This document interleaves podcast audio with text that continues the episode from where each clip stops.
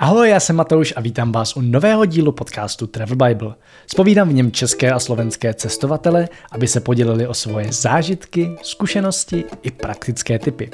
Mým dnešním hostem je Rostě Kopecký, známý hlavně díky svým leteckým kanálům na YouTube, Instagramu a Facebooku, kde vystupuje pod pseudonymem Fly Rostě.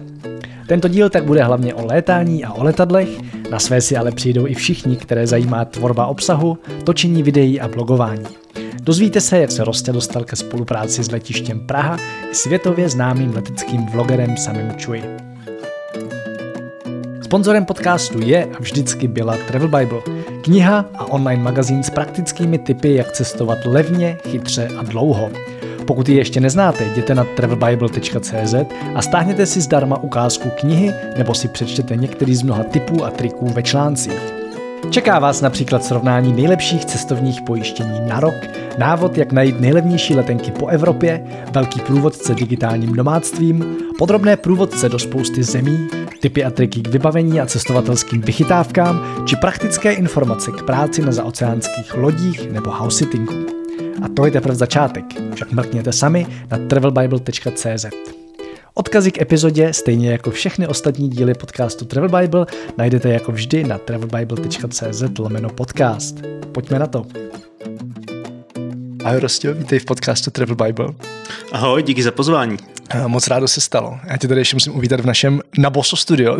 Dělám teď takový crossover svých projektů, protože to je nejjednodušší. Mám se zout jenom, abych se ptal? Ne, ale ne, nemusíš. Nemusím, dokonce, jo? dokonce, počkej, nemáš?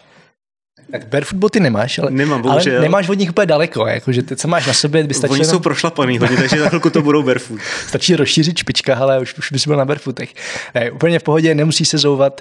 A pojďme se tady bavit o cestování, hlavně o letadlech. Ale možná to nebude jenom o letadlech. Já začnu u tvých docela nevšedních zážitků, co tak jako sleduju, tak se ti občas daří dostat nejen na místa, ale třeba i na události, kam by se chtěl dostat skoro každý letecký fanda, jako třeba na poslední let A380 Highfly.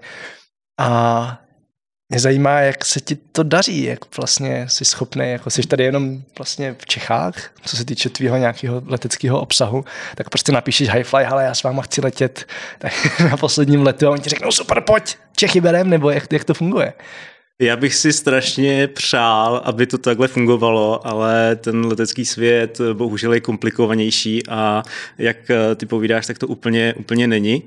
Abych možná nastínil, tak eh, já spolupracuji s jedním velkým zahraničním tvůrcem leteckého obsahu, se samém Čuji mm-hmm. a díky němu mám právě možnost se dostávat na podobné akce. Ty jsi zmínil poslední let Airbusu 380 je to neskutečný zážitek. Pro mě to třeba byl úplně vrchol téměř eh, i nechci říkat mojí kariéry, jo, je spousta věcí přede mnou, ale já když jsem, když jsem začínal na letišti někdy v roce 2013, my jsme tam právě točili pro letiště dokument o rekonstrukci dráhy a pak jsem měl možnost usednout i do, kokpit, do kokpitu letadla ATR, s tím létalo ČSA, takový vrtulový hornoplošník, letí to pomalu hodně, hodně hlučnej, přezdívka mixer nebo, eh, nebo tříkolka. A uh, měl jsem možnost si sednout do kokpitu, proletět se s pilotama právě v rámci zase jiných projektů, co jsem točil točil pro televizi.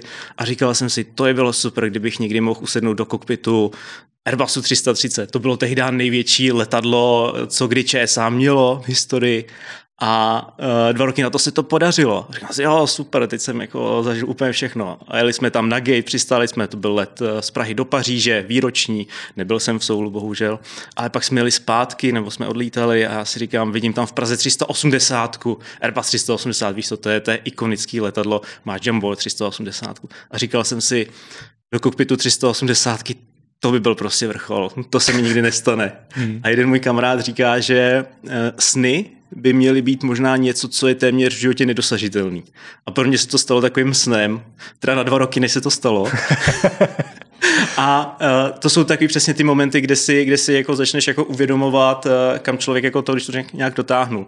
Ale vrátím se k té otázce, tak na podobné akce se většinou dostanu díky spolupráci s někým. Hmm. A tady, tady v České republice my nemáme za stolik příležitostí, ten trh v České republice letecký, ať už se koukáme na, na průmysl, nebo aerolinky, nebo letiště, tak je velice, velice omezen a je to dost, dost náročný uh, podniknout něco, co by bylo pro lidi natolik zajímavý. Hmm. Takže je to fakt tak, že ty nějakým, a to možná se pojďme dostat k, k té spolupráci, jak konkrétně funguje. Vlastně jako spolupracuješ třeba s tím samým a on je na tu akci pozvaný a ty, ty jako díky tomu se tam dostaneš, to správně chápu. Je to přesně tak, já možná ještě přiblížím, aby měli eh, posluchači uh, představu, tak on v tuto chvíli má nějakých tři celý dva nebo 3,5 milionů odběratelů a v tom letectví funguje na ještě to řeknu takhle. My, když někam spolu letíme a procházíme letiště, tak neexistuje letiště, který bychom prošli uh, v klidu a v pohodě.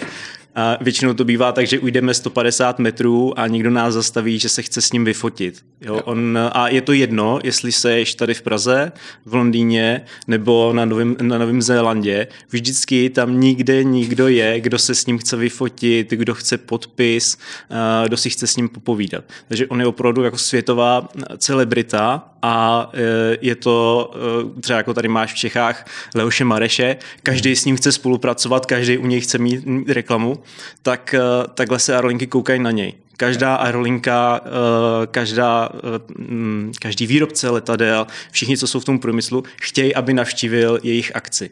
Takže on dostává denodenně do mailu x nabídek a pak vlastně už si jenom vybírá konkrétně, co by jeho zajímalo, na čem třeba ještě nebyl, kde má nějaký blížší kontakty, pro koho chce něco udělat, protože ten svět je velký a když jsi globální, tak hmm. si prostě řekneš, hele, musím to dobře naplánovat, nemůžeš jet úplně tak, jo, ok, tohle to se mi líbí, musíš tam mít nějakou návaznost, že odletíš si třeba do Soulu, tak si řekneš, jo, budu v tom regionu třeba týden, podívám se na Tajvan, do Japonska, pak poletím do Austrálie a pak se třeba vrátím do Dubé nebo letím do Ameriky. Jo. Takže není to zase tak jako jednoduchý, že Většinou se ti, co se nám taky občas stává, že eh, během dvou dnů máš velký akce, které jsou na druhé straně planety. Teď se nám to stalo, byli jsme na Novém Zélandě a měli jsme pozvánku do Saudské Arábie a přesně bylo to, zkusíme to nebo neskusíme, ale kašlem na to, užijeme si Pacifik, užijeme si Tahiti, Fidži a nebudeme to hrotit, do Saudské Arábie se podíváme jako jindy. Jenom co si pamatuju, ty jsi říkal, že má 3, něco milionů sledujících, ale má videa, kde to vyloženě jako jsou desítky miliony zhlédnutí. Vím, že měl strašně známý eh, první třídu u Emirátů a první třídu, myslím, u Singapurců nebo u někoho takový videa, co prostě prolítli internetem, jakože hodně velikým, takže to není jenom o těch třech milionech sledujících, ale fakt ty videa jsou hodně, hodně vidět. Ty uh, jsi na sociálních sítích a, a předpokládám, že i uh, posluchači často, často sledují sociální sítě všeobecně, ať už YouTube, Spotify a, a tak dále. Takže moc dobře víš, že dneska to třeba o těch odběratelích není, že často jo, ti jo. funguje ten algoritmus, tak uh, se nedá už úplně spoléhat na ty čísla těch jako odběratelů, co jsou, ale musíš se prostě koukat na to, kolik lidí se na to fakt podívá, jestli o to někdo má zájem. A uh, jako v jeho případě on měl to štěstí, no, neříkal bych štěstí, ale on byl, uh, on byl vždycky o krok napřed, protože on není člověk, který by přišel jako od někud. On se vždycky zajímal o letectví. On uh, byl na internetu už v té době, kdy, se, kdy byly psané reporty, jo, kde si měl specializovaný různý fóra, kde se o tom psalo, o cestování a tak dále. On fotil, on byl spotter, fotil si letadla. A Jednoho dne mu někdo řekl, ale zkus to dělat na YouTube. Tak si prostě vzal kameru, úplně něco našel někde a, a natočil si to. Že ono víš, že když jsi prostě první, tak máš náskok. Jo. A je potom jako ve finále jedno, jestli ten obsah, co děláš, je extra kvalitní, nebo jestli je hloupej a jsi prostě první a jiný není. Takže ty lidi ve finále neměli jinou volbu, protože nic takového předtím, předtím nebylo. No a postupně se vyvíjíš, vyvíjíš a, a po letech to prostě dotáhneš, uh, ať už tou kvalitou, uh, ať už čímkoliv jiným tématem, to prostě jsi schopný dotáhnout dál, když chceš. Takže to je přesně jeho případ, že on ve správnou chvíli, to se mu stává nejčastěji, ve správnou chvíli je na správném místě. Zajímá, co se zvodně ještě naučil, nebo celkově z té spolupráce? Co jsem se naučil? A ona je to jako velká škola, že poznáš, jak funguje eh, konkrétně to prostředí toho letectví, mm-hmm. co se týče různého jako mindsetu.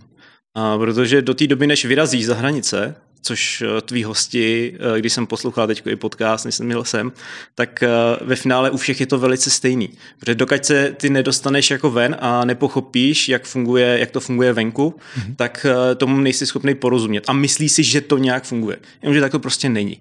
A tohle byla asi největší škola, že já jsem dostal přístup k různým, přesně k různým lidem, který mi vysvětlili, no, kterých jsem pochopil, o co mají zájem, co je zajímá, co je nezajímá, co by chtěli, co by nechtěli. A I alfa omega vždycky jsou lidi, protože vždycky, i když ti napíšeš někam e-mail, že něco chceš, tak na té druhé straně ti někdo odpoví. No, dneska už je AI, takže brzo asi... Chat GPT už taky odpovídá.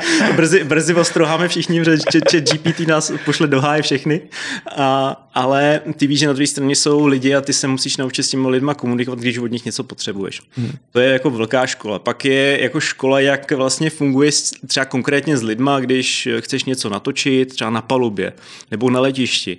A uh, já jsem měl jako velký ostych vždycky. Já jsem, já jsem hele, introvert, jo. já vůbec nejsem extrovert. Jako tady, tady u stolu, kdyby seděli další tři lidi, tak já bych byl ten poslední, abych poslouchal a jsem tam bych jako vstoupil. Jo, tak to taky. To, tak, tak prosím tě nezví A, ale uh, naučil mě právě tohle, že jsem uh, si začal trochu víc věřit a že jsem jako poznal Respektive já jsem vždycky věděl, co jsem chtěl, ale nedokázal jsem si o to říct. Jo. jo že ono ve finále je to strašně jednoduchý, protože ty pochopíš, že na té druhé straně je někdo, eh, kdo taky neví, co chceš. Jo, to je to prostě pilot, je to letuška a já prostě bych chtěl vědět, eh, jakou trasou dneska poletíme. A já jsem vždycky přišel do letadla a říkal jsem si, jo, mám se zeptat, nemám se zeptat, no, co mi řekne, ten jako, jo, víš co, si vidíš pilota v uniformě, že máš respekt, No a ve finále tam přijdeš a z 90% všichni jsou strašně v pohodě, že všichni jsou to zase jenom lidi. A ty seš pro ně ten exot a ten extrém, se kterým se doteďka třeba nesetkali, ale jsou třeba jako rádi, že se můžou podělit o své zkušenosti, o své znalosti. Jo, takže eh, tohle to je asi jako taky jedna z největších jako škol, co jsem dostal, že jak se říká lína, lína pusa holé neštěstí, tak, eh, tak tohle. No. Ono toho je jako spousta. Jde taky o to, jakou má člověk mentalitu, protože on je On je vlastně napůl australano Číňan, když to řeknu. Mm-hmm. Vyrůstal v Hongkongu, takže on vlastně od začátku má eh, úplně jiný pohled na svět. On vyrůstal v x kulturách, pořád se stěhoval, ale pořád je v něm trošku zakořeněn takový ten typický Číňan, takový ten, ten drzí, takový ten, ten drzí turista, který se moc neptá, ale všude vleze. Jo ale ono to potom uh, má i svoje výhody. Takže časem zjistíš, že když se moc ptáš, tak se nikdy nikam nedostaneš a nikdo ti nic jako nepovolí. A někdy to je o tom, že hele, byl tam zákaz, nebyl tam zákaz, no tak se tam půjdeme podívat. Jo, zakazuje to nikdo, nezakazuje to, takže to je asi povolený. Jo, takže ono jako určitý, já neříkám, že bych tohle praktikoval, ale... No, tak ale, do určitý míry je to zdravý, podle mě. On to, uh, oni to mají, ne jako on, ale uh, všeobecně hodně Číňanů tohle to má ve své povaze, hmm. že jsou do určitý míry prostě drzí uh, ve chvíli, kdy se cítí na vyšším levelu, než uh, jsou ty, ty okolo. Jo. To znamená, když on cestuje jako business class nebo v první třídě, tak, si tam, tak je tam logicky jako výš než vlastně všichni stevardi, protože nech, já nechci, aby to vyznělo jako špatně. Uh, on to nezneužívá, on to jenom dokáže správně využít ve svůj prospěch. Uh, je spousta lidí, kteří by to jako zneužívali a zneužívají, jo? že si prostě koupí letenku ve vyšší třídě a myslí si, že mu to letadlo patří. Jo? Což je prostě špatně. Ale v našem případě je to spíš o tom, že uh, pak tam máš i zátrochu respekt od té posádky jako k tobě, ale my se to snažíme využít. Víš, jako obrátit to k tomu, natočit eh, dobrý obrázky, natočit přesně ten content, udělat s někým jako rozhovor. Většinou ty lidi třeba o nás vědí, jo, takže jsou, jsou v pohodě, nemají s tím, nemají s tím problém.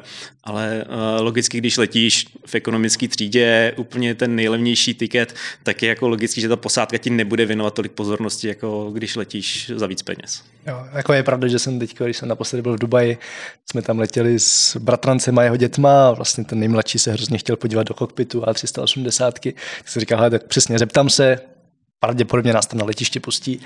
A, a taky jako posádka někdy byla jako, jako, že no, no, no, že to, že musí všichni vystoupit a něco.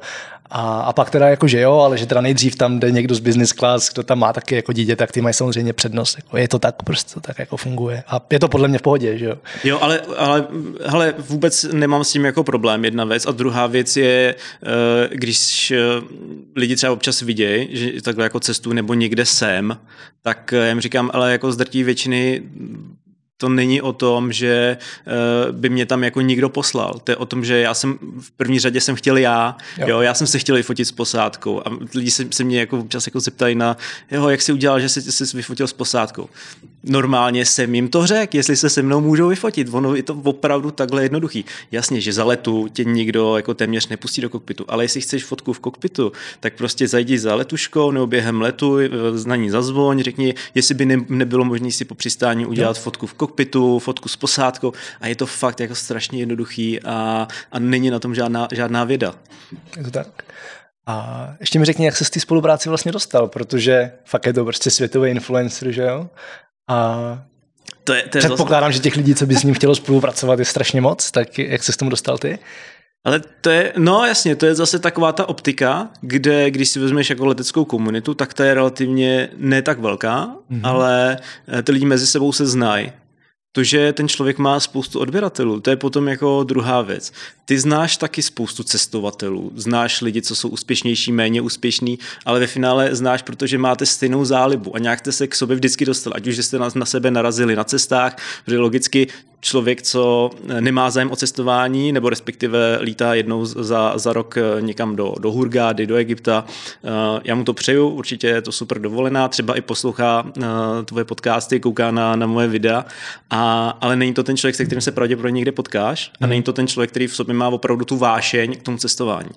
A to samé vlastně bylo u nás. Jo? Uh, on je z úzké skupiny lidí, kteří se zajímají o letectví a moje uh, aktuální manželka, uh, ne, že bych měl nějakou jinou, ale uh, moje manželka je taky neskutečně zapálená do letectví, možná ještě víc, uh, víc než já. A právě uh, oni se potkali na těch forech, kdy to bylo všechno ještě psané, víš co, fotky a mhm. popisky a kdo kam letěl a jak kam letěl, a jak si koupit letenky, že to tehdy nebylo úplně tak jednoduchý, že si nacvakáš něco na internetu, opravdu si musel někam do kanceláře, počkat si tam, měli otevřen dvakrát, dvakrát v týdnu. Takže v té době oni se potkali někde na forech, moje manželka se samem a letěli spolu někam nějaký trip. Jo, prostě, protože oni jsou oba, bla, oba dva blázni uh, do takového, něco, něco máš mezi vlastně Middle Eastem a uh, Blízkým východem.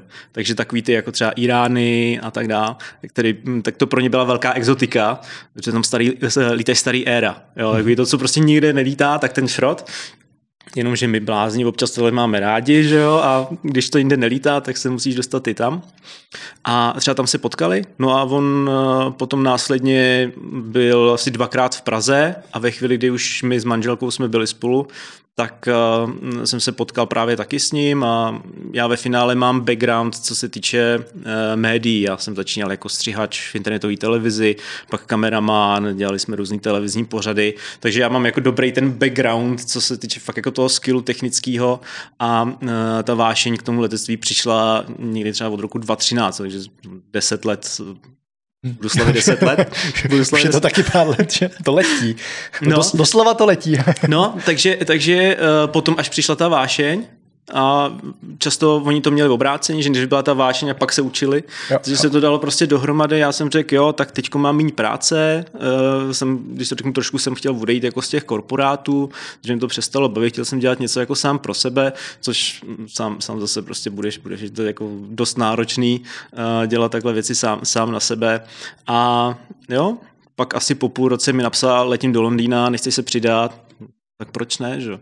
Já jako kluk, co je vodníkač z vesnice eh, ze středních Čech, který se tři roky učil Němčinu na základce a čtyři roky angličtinu s takovými těma pokročilými, že prostě víš, že prostě nemáš jako žádný skill, tak jsem si řekl, co můžu ztratit. Prostě nic, je to do Londýna, dostal jsem letenku, zaletěl jsem tam a od té doby vlastně už spolu přes tři roky možná spolupracujeme. Takže to je, ono ve finále přesně, někdy je to strašně jednoduchý. Jako ty jsi se potkal, já jsem právě poslouchal podcast, jak jsi spotkal s klučinou na, na Novém Zélandě a pak jsem měl tady pod, uh, ty v podcastu po pěti letech, takže dá se říct, to je hodně, hodně podobný. Jo, jo. Zdravíme Marka Rybáře. Ahoj, ahoj. Tady Ještě to nemám doposlouchaný, tak mi neprozrazil konec. Já už ani nepamatuju, co tam, co tam bylo za konec. Jo, jo, ty zrovna jsem někde na Islandu. Ale jo, jo, tak on to má takový, že ten život se mu taky tak krásně jako poskládal a nekončí, rozhodně nekončí, to je jako na tom to hezký. A mě ještě zajímá, proč se vůbec pustil do českého obsahu, protože přeci jenom fakt ten český rybníček je hrozně malý a spousta, myslím si, že fandů letectví v Česku umí anglicky a vlastně jako může sledovat ten zahraniční obsah.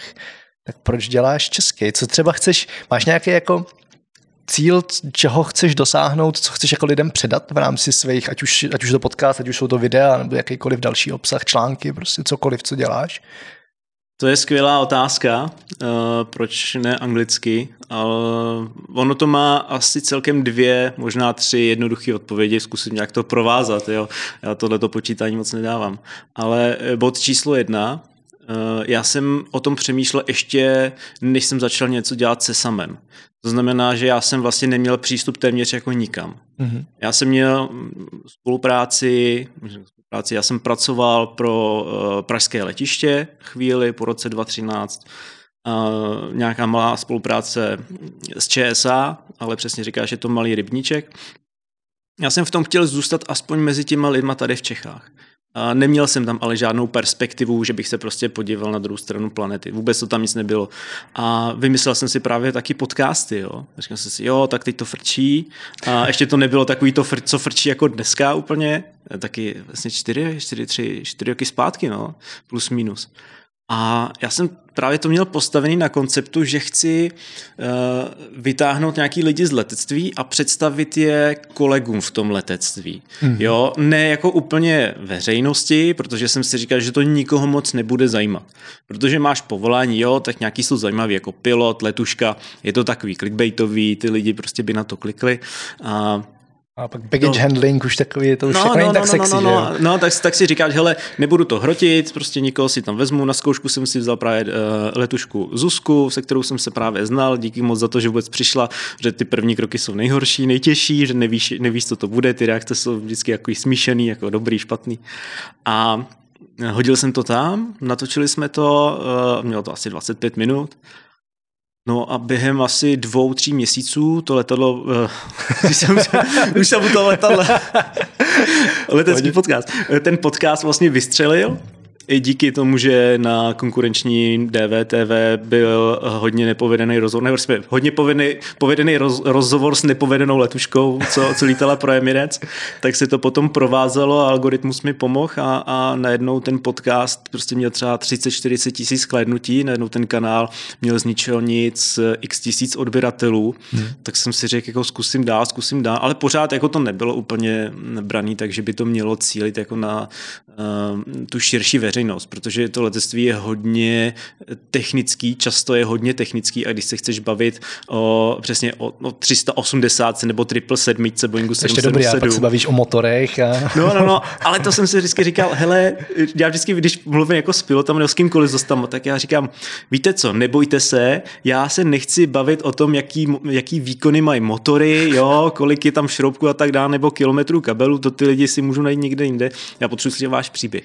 No a pak jsem to na tomhle tom postavil a uh, ve finále to, to fungovalo. Abych se vrátil k té původní otázce, tohle já nejsem schopný dělat e, v angličtině, mm-hmm. protože hlavně já jsem to chtěl cílit tady na to český publikum, přece chtěl, chtěl jsem se rozvíjet tady jako v Čechách, to byl primární záměr. Bod číslo dva, když tohle to chceš dělat kdekoliv ve světě, tak je obrovská konkurence. A ty, když se chceš dostat na zajímavý lidi, tak se zase musíš koupat, koukat, koukat globálně na ty celebrity, co jsou po světě. Na spousta peněz, musel by si utratit spoustu peněz, většinou by si musel cestovat za nima. Mm-hmm. A tady v Čechách, když si vezmu nechci, ne, ne, ne, nechci, aby to bylo jako nějaká urážka nebo uh, znehodnocení. Když si vezmu jakýkoliv pilota, tak eh, pravděpodobně někdy lítal v Praze, lítal třeba Boeing 737, ale pořád je to pilot, pořád je to něco zajímavého. Pak když tady omylem najdeš pilota, co lítá 380 nebo Jumbo, tak v tu chvíli je to někdo, kdo je jednorožec protože nemáš tady těch pilotů 20-30. Hmm. Ale když tohle to samý budeš ti dělat ve Francii nebo v Německu, tak v Lufthansa má 380, Air France měla 380, v Británii měli 380. Jo, že tam, to jsou, tam je to normální povolání, tam už to není tak zajímavý. Takže ono se tady hodně hraje i na tu zajímavost těch profesí a těch lidí. A jak se to začalo nabalovat, nabalovat, tak já jsem potom začal přidávat i jako právě menší profese typu eh, handlingový agenti a tak dál. A lidi to pořád poslouchali, že to bylo super. A ta angličtina, ještě jak se tomu, k tomu vrátím, uh, strašně skáčuješ, tak si mě srovnej. Úplně pohodě. máme čas, jo? Času máme dost. Jo. No, uh, takže limit by byl obrovský, co se týče angličtiny. Uh, protože zase já zastávám trošku postoj, aby člověk eh, se mohl prezentovat sám sebe a své myšlenky eh, v angličtině, tak musíš mít ten skill opravdu jako top, protože eh, to není tak jako easy. Kort, když třeba my si jenom povídáme, tak vlastně všechno musíš vyjádřit tím hlasem, tím, co prostě říkáš myšlenkama a hmm. mluvením. Když máš k tomu video, tak jo, můžeš k tomu hrát nějakou komedii jako rukama, nohama, a říct I'm so excited, můžeš jako si tam jako dělat, co chceš, ale to nefunguje u toho zvuku. Takže proto jsem do toho nešel. A následně, když jsem začal spolupracovat se samém, tak eh, my jsme se pohybovali eh, vlastně společně. To znamená, že já jsem byl schopný něco natočit, ale většinou jsem to točil pro něj a když byl čas, tak jsem si natočil něco pro sebe. Kdyby to bylo v angličtině, tak ta spolupráce by velice rychle skončila, protože my bychom si vlastně parazitovali obsah. Jo. Jo, že vlastně moje video by bylo úplně stejný jako jeho video bylo by v angličtině, v angličtině pro stejný publikum a eh, to by nemohlo jako dlouhodobě fungovat. Takhle, když se na to podívám, my si spolu někam zaletíme, teď jsme byli, no teď, teď jsme naposledy, já jsem půl roku na zemi, já nemám stolik nalítáno, opatrně, ale byli jsme uh, na tur po Pacifiku, byli jsme tam přes dva týdny, přesně navštívili jsme Nový Zéland, Tahiti, Fidži, uh, Bora Bora, nějaký ty ostrovky kolem. A pak jsme letěli do Los Angeles. Natočili se tam čtyři videa pro něj a já jsem si přivez asi sedm videí jo, tam odsaď. A ještě do dneška to zpracovávám, nemám to hotový po půl roce. A můžu to vydávat bez omezení, bez jakýchkoliv jako limitů, protože uh, my si ve finále jako pomůžeme protože vlastně já ho tady trošku zpropaguju, jako bude mít pár diváků z Čech, ne, že by to potřebovali jo, při těch milionech, ale uh, uh, může to stát jako vedle sebe. Můžeme se prostě takhle jednoduše doplňovat a pro mě je to i přidaná hodnota ve chvíli, kdy uh, člověk to dělá jako z lásky, zvláštně pro to letectví, tak často jako z toho nemáš peníze. Jo, hmm. Takže to znamená, nemáš peníze, ale seš někde třeba tři týdny pryč a musíš jako přemýšlet, eh, z čeho zaplatíš nějaký složenky, až se vrátíš. Jo. A dejme tomu, máš na týden na to něco vydělat, což jako by byl jako špatný přístup. Jo. Takže já si přivezu aspoň ty videa, které potom následně můžu, eh, díky kterým můžu třeba růst, eh, můžu postovat a tak dále. A tak dále jo. Takže důvody, proč to nedělám v angličtině, možná jsem to trošku protáhl, jo, ale Úplně v pohodě. jako vím, že tohle lidi řeší hodně a děláme podcast třeba mm. o tom, jak dělat, teda podcast, už jsem tak úplně zblblý. ne, dělám, dělám kurzy o tom, eh, za prvý teda, jak dělat podcasty, ale taky o tom, jak dělat cestovatelský blog. A často mi tam chodí lidi, kteří začínají a právě jako tuhle otázku, jestli češtinu, angličtinu, tak řeší velice často a jsem rád, že jsem to jako rozebral takhle do hloubky, úplně to chápu, dává mi to smysl a já to mám jako podobně, ne, že bych spolupracoval s nějakou zahraniční jako celebritou, ale z mnoha důvodů mi dává smysl dělat věci, co dělám v češtině a ne v angličtině. I třeba kolem Travel Bible lidi se na to furt ptají, proč to jako neděláme v angličtině a vlastně úplně jako nechcem. Ale ono, ono jde přesně o to, že já když se na to podívám zpětně, tak já tu základnu jsem měl tady v Čechách a byla by blbost jako začínat v angličtině, protože já bych šel totálně z nuly. Hmm. Já neříkám, že eh, by bylo špatně třeba ve chvíli, kdy člověk vyroste a budeš mít tady jako vyčerpáno řeknu blbě, jo, vyčerpáno, že nemá, ne, vlastně už není nikdo, kdo by k tobě přišel a ty mm-hmm. lidi vlastně budou chtít tvůj obsah, tak ty ho budeš pořád dodávat, ale v tu chvíli ty můžeš si vyzkoušet jako třeba jiný jazyk. Teď jsem koukal, dokonce YouTube by měl připravovat funkci uh, multilanguage, to znamená, že můžeš nahrávat víc zvukových stop, což je prostě jako dokonalý, to jako game changer pro mě je obrovský, že už nemusíš jako dělat mutace, mutace, mutace, máš mm-hmm. titulky, tak prostě jenom přes, uh, přeskočíš zvukovou stopu, někdo je schopný, jenom si to nadabuješ, takže to je to je finále by bylo jako super. AI ti to nadabuje, že jo? AI, přesně, přesně. Tohle ve finále, co budeš potřebovat jako do budoucna? Ale... Pořád potřebuješ ty příběhy, protože ty příběhy ti AI nevymyslí, no, jo? No jasně. No ale přesně, jde o to, že třeba nějaký obsah se ti vyplatí dělat v angličtině, ale dneska sociální sítě, já třeba něco dávám v angličtině, něco dávám v češtině, prostě záleží na koho to jako cílíš, na koho to míříš. Pro mě je důležitý mít eh, silnou základnu eh, tady jako v Čechách, eh, ne, že bychom jako tady budovali nějaký tým a chtěli dělat jako převrat, ale já jsem strašně rád, že ty lidi tady můžu jako motivovat k tomu, že třeba začnou cestovat, že letěj. A potom následně, až to tady bude tak jako silný, že to bude soběstačný. Ono taky se musí člověk koukat na to, že to něco stojí, jo. Jako teď tady spolu sedíme, eh, my si to jako užíváme, jo, ale pak prostě jdeš, jdeš a stříháš to a, a stojí tě to hodiny a hodiny poslouchání, eh, domluvání třeba zase dalších hostů, nedej bože, že, že děláš, děláš eh, videa jako já, který mají hodinu a půl, jo, tak víš, že to je dlouhý a musíš přemýšlet, aby se to zaplatilo, aby si to mohl jako vůbec dělat, jo, aby si viděl na ty složenky, aby si viděl na zaplacení kanceláře.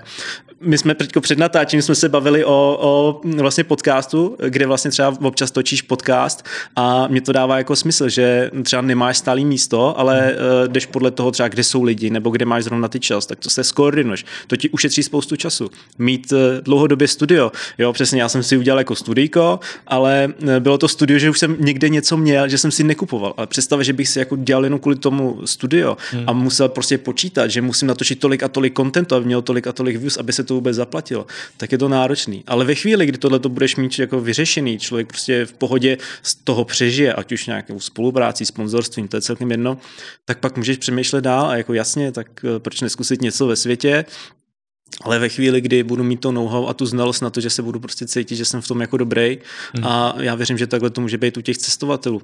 Ale zase myslím si, že možná uh, v rámci těch tradičních jako cestovatelů, co jsou i různí jako nomádi a, a ty, co prostě vyrazejí ven na několik měsíců nebo, nebo let, tak uh, mají velkou výhodu, že se naučíš jako ten skill té angličtiny, angličtiny velice rychle a dokážeš uh, i pochopit třeba, co ty ostatní chtějí v tom cestování, co chtějí poradit a dělat, dělat třeba něco jako multilanguage, uh, není, není třeba jako na škodu. Záleží samozřejmě, co je potom jako vždycky cílem. Jo. Jasně, to, je, to, je, to je alfa omega. Já jsem se proto ptal na ten tvůj cíl vlastně, hmm. jestli, jestli jako to je o tom, že chceš to český publikum vzdělávat a vlastně poskytnout, řekněme, ten background, nedokážu mluvit česky no. zase, že to je...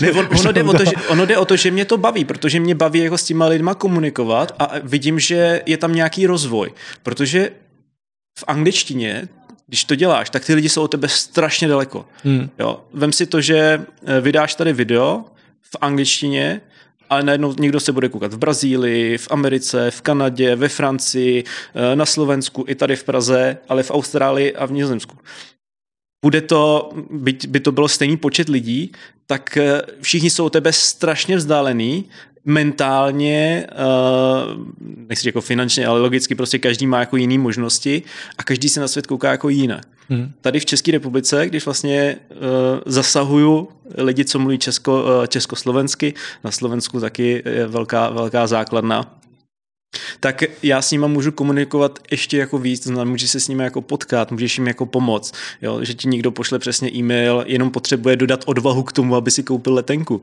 tak mu napíšeš prostě e-mail, jo, hele, kup si letenku. Ale tohle to by se ti prostě nestalo, eh, když to budeš dělat anglicky. Mm-hmm. Zase výhoda, tohle je jako jedna věc, nevýhoda toho je, že eh, za hranicema České republiky a slovenský téměř nikoho nezajímáš. Jo, takže uh, má to své plusy, má to své mínusy. Já teď hraju na to, že mě to relativně jako naplňuje uh, tím, že můžu prostě s těma lidma takhle komunikovat a, a uh, že jim třeba otvírám otvírám nový obzory, perspektivy a ne, nejenom jednou se mi stalo, že ty lidi se fakt, jako inspirovali a napsali mi, že někam letěli podle toho, kde jsme byli my. A to hmm. není o tom, že letíš na Nový Zéland, to je o tom, že uh, jsme třeba byli v Kijevě s manželkou a letěli jsme tam starým letadlem od Motorsiče Antonovem 24 jo, a, a přesně máš tedy blázny, který jako druhý den šli a koupili si letenku a, a museli tím letět taky, jo. Takže jo, takový, takový příběhy jsou a ty mě baví teďko víc, no asi. Super. A mě zajímá, kdo tě z tvých hostů, co jsi měl v podcastu, nejvíc překvapil nějakým svým, ať už tím životním příběhem, nebo přístupem k životu, přístupem k té práci třeba. A pozitivně nebo negativně? Ale spíš pozitivně, spíš pozitivně. a v tomhle ta odpověď je docela dost jako náročná pro mě, protože já si cením velký té odvahy a, a dá se říct, že je to kliše, jo, ale asi, asi každý mě překvapil, ale trošku jako jinak. Mm-hmm. Jde o to, že lidi, co tam jsou, co ke mně jako chodí, tak mají nulovou zkušenost s, v rámci jako médií, v rámci toho, že by nikdo nikdy někam pozval. Jsou to lidi, jsou to profesionálové z oboru, kromě teda měl jsem tam dva, dva ředitele, takže ty jsou zvyklí na nějaký rozhovor. Já ty úplně do toho jako nepočítám, to je trošku separátní, to je takový ten jako business talk, kde mluvíš jako o tom, jaký to je, jak, jak se to bude vyvíjet. Ale všichni ostatní jsou zase lidi čistě jako z ulice, který nikdo nikdy neznal a oni musí mít tu odvahu přijít. Jo. Um, věřím, že to není pro každého jednoduchý, a není, tady sedíme ještě bez kamer, ještě když přijdu ke mně, prostě má, máš tam třeba jako kameru, že jo, svítí tam jedno, byť jedno světlo, už je to studio. A, to velký rozdíl. a, a někdy jsou tam u těch lidí opravdu jako třeba obahy, obavy, uh, nervozita, uh, prvních 10-15 Máš tam maskérnu ještě? Mám tam pudr a konektor, ale moc to nepoužívám. a oni jsou připraveni na mě. A já, tyjo, Můžu ti říct, že třeba na, co, mě, co mě překvapilo velice příjemně, teď budu brát poslední třeba rok, uh, tak uh, bylo byla Edita ze Chicaga, která dělá uh, přímo na Chicagu 25 let a dělá tam gate agentku. To znamená, prostě čeká tam u letadla, řeší, řeší jako nástupy, když je overbooking, přesně co s těma lidma dělat a tak dále, tak dále jde jedno letadlo za druhým. A tam mě překvapila, protože s tou jsem eh, v kontaktu vlastně už asi jako dva roky a tím, jak je to člověk ze zahraničí, tak ty vlastně čekáš, kdy se trefíš. Protože uh, on tady není pořád. To je prostě člověk, co sem přiletí na dovolenou. A já musím zrovna ve chvíli, kdy ten člověk má dovolenou, být taky uh, v České republice a musím mít uh, na to čas, a ten druhý člověk na to musí mít čas. Protože i když přiletíš na dovolenou, máš tady týden, tak přeci jenom nechceš jako úplně dávat celý týden mě jako hele, vyber si, ale dostanu třeba úterý. Jo, jedno, jedno úterý za půl roku, kdy se to dá realizovat. My jsme to natočili a to, byla, to byl host, u kterého jsem vlastně nevěděl vůbec nic. Já jsem věděl jenom, že eh, podle e-mailu, prostě jenom, jenom podle e-mailu, že pracuje eh, v Chicagu tolik a tolik let u té a té společnosti a že by bylo fajn jako si o tom popovídat. Nevěděl jsem, jak Edita vypadá, nevěděl jsem, jak mluví, nevěděl jsem prostě fakt jako vůbec, vůbec nic. A uh, přijeli jsme do kanceláře, ona tam byla ještě asi o 15 minut dřív, takže tam na nás jako čekala, strašně se omlouvala. Vlezli jsme do kanceláře, zapli jsme mikrofon a povídali jsme si tam, povídali jsme si tam prostě přes tři hodiny, možná čtyři. jako vznikl z toho podcast, který má asi jen dva, dvě a půl hodiny, jo. Ale my jsme prokecali spoustu, spoustu témat jako i kolem. Tak to pro mě bylo jako velice velké jako překvapení, s jakou energií ona do toho uh, přišla. A to je něco, co eh, v Evropě už moc uh, nepotkáš, je opravdu energie od lidí, co jsou, co jsou takhle, jako když to za velkou louží, ať už na východ nebo na západ. To bylo vo mě, pro, mě, pro mě asi největší překvapení za poslední rok. Je pravda, že jsem tam měl holčinu, co začala lítat pro Havajan, a to byla taky úžasná a skvělá. Eh, ona má kariéru teď před sebou, eh, dlouhou doufám, bude, bude lítat na, na Havaj, takže pokud by někdo eh, z našich zase posluchačů letěl na Havaj z Havajan, tak je možný, že přímo v kokpitu sedí česká česká pilotka. Takže ta byla taky úžasná. No. Jak se k tomu ten český pilot dostane? To mě jako zajímá vlastně, jestli začnou lítat tady v Česku a pak teda si řeknou, že je to tady úplně nebaví a chtějí lítat někam jinam, nebo rovnou prostě žádají o práci někde na druhém konci světa. Tohle je asi to nejzajímavější vlastně z celé té série, co dělám, tý podcaství. Protože každý člověk má svůj originální příběh, který hmm. není uh, často úplně jako replikovatelný protože u každého ta vášeň eh, přijde jindy a ten směr je taky jiný.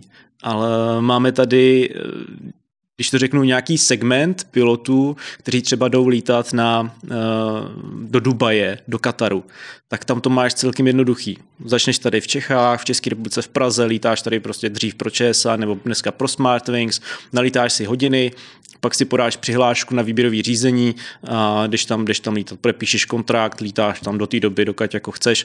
Samozřejmě stojí to spoustu, eh, spoustu peněz na začátku, co se týče pilotní licence a následně musíš mít nalítaný ty hodiny. To jako nenalítáš jako za víkend, takže musíš x let jako lítat a pak se jako posuneš třeba jako dál. Ta, tahle cesta je relativně jednoduchá.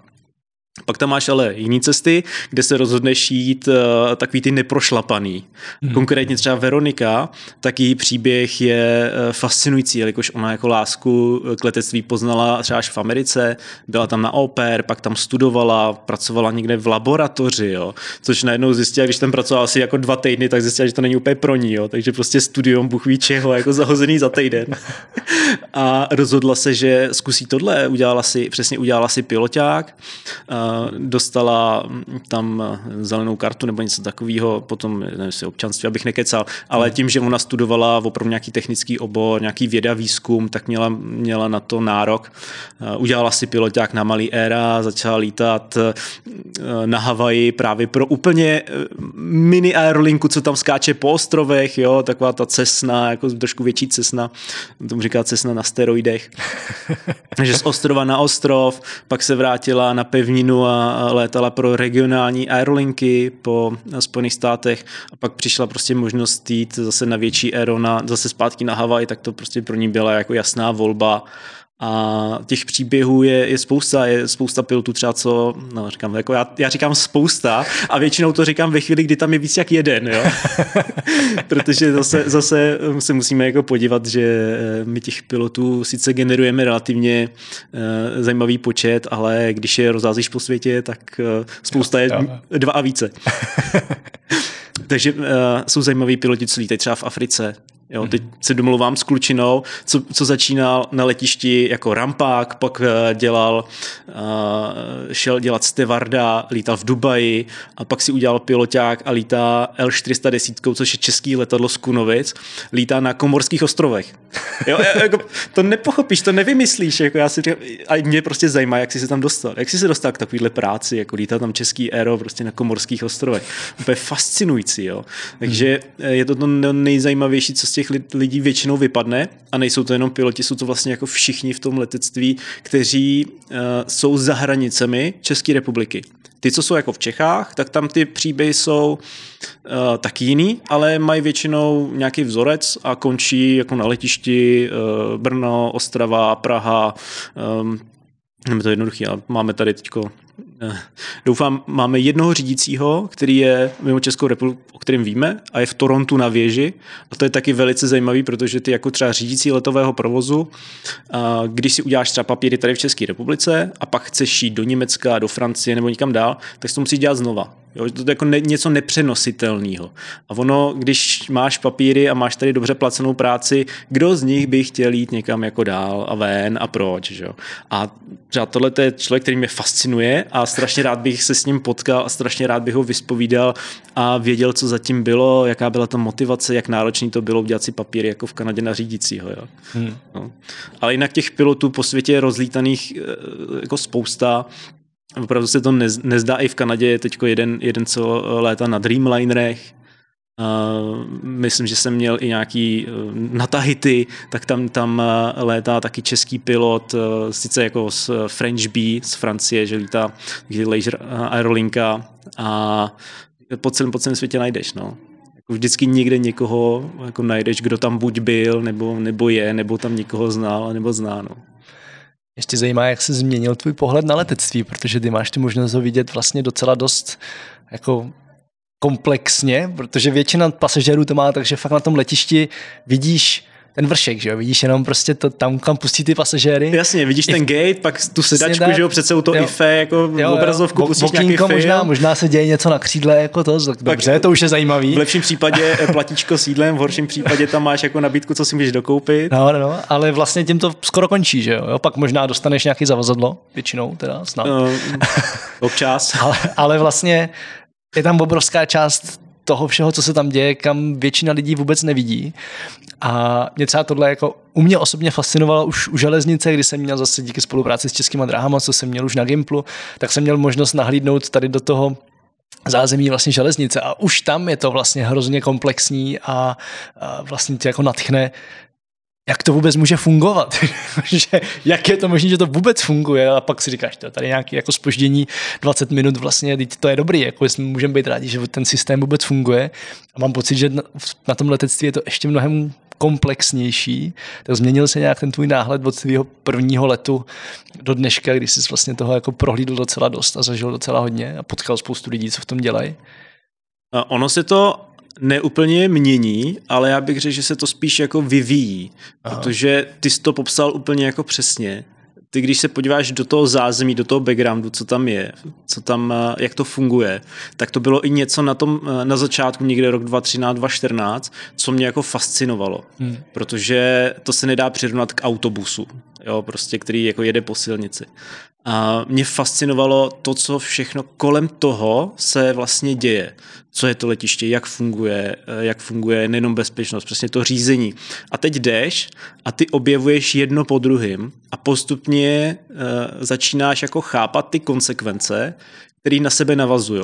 Jo, a pak zase začneš zjišťovat. Jo, letadlo eh, nejenom, že se musí natankovat, naložit, ale ono se musí i dobře naložit, protože se musí vyvážit, že aby při startu se odlepilo od země, anebo na druhou stranu, jako aby to vůbec letělo nebo nespadlo.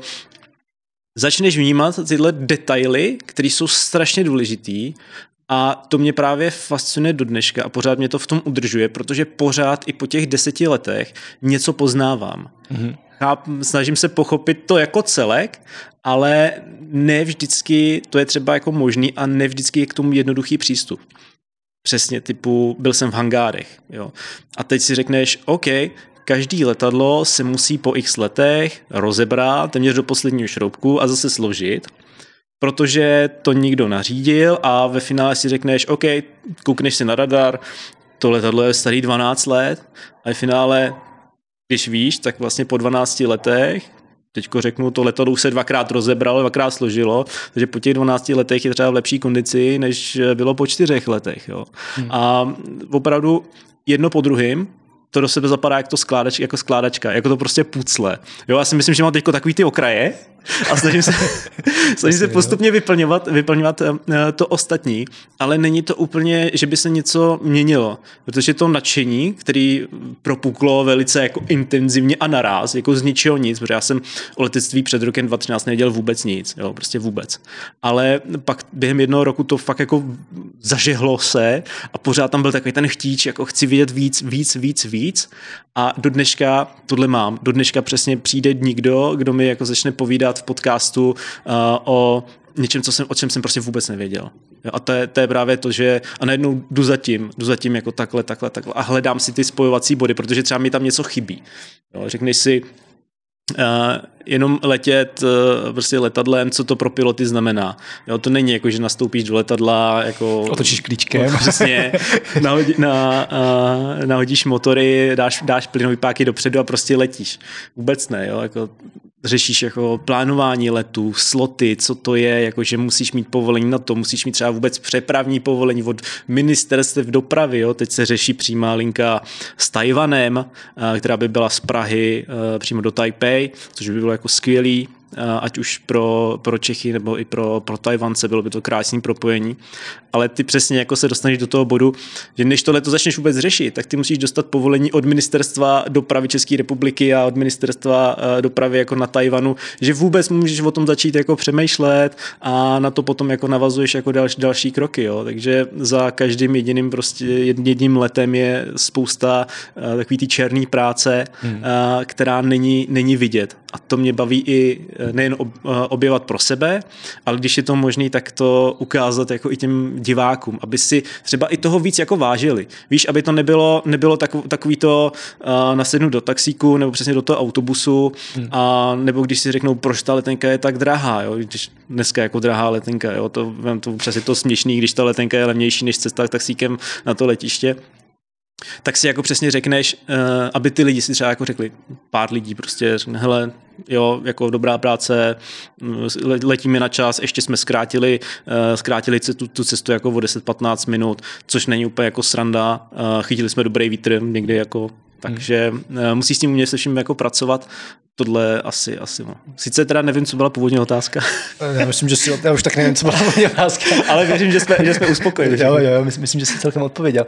A ještě jenom, když se tak podíváš na všechny ty profese a vůbec jako ty činnosti, co se dějou, ať už na letišti, nebo vlastně třeba v hangáru, nebo v průběhu potom toho letu samotného, a jsou nějaký takový, který ti vyloženě fakt úplně jako dostali do kolen, že jsi vůbec netušil, že něco takového se děje. Jo, protože většinu těch věcí tak nějak, když už se začneš zajímat, tak jakože aspoň tak nějak jako tušíš, i když se třeba nedostaneš do útrop toho letiště, tak trošku tušíš, hmm. co se tam děje, ale myslím, že jsou i nějaký, který netušíš.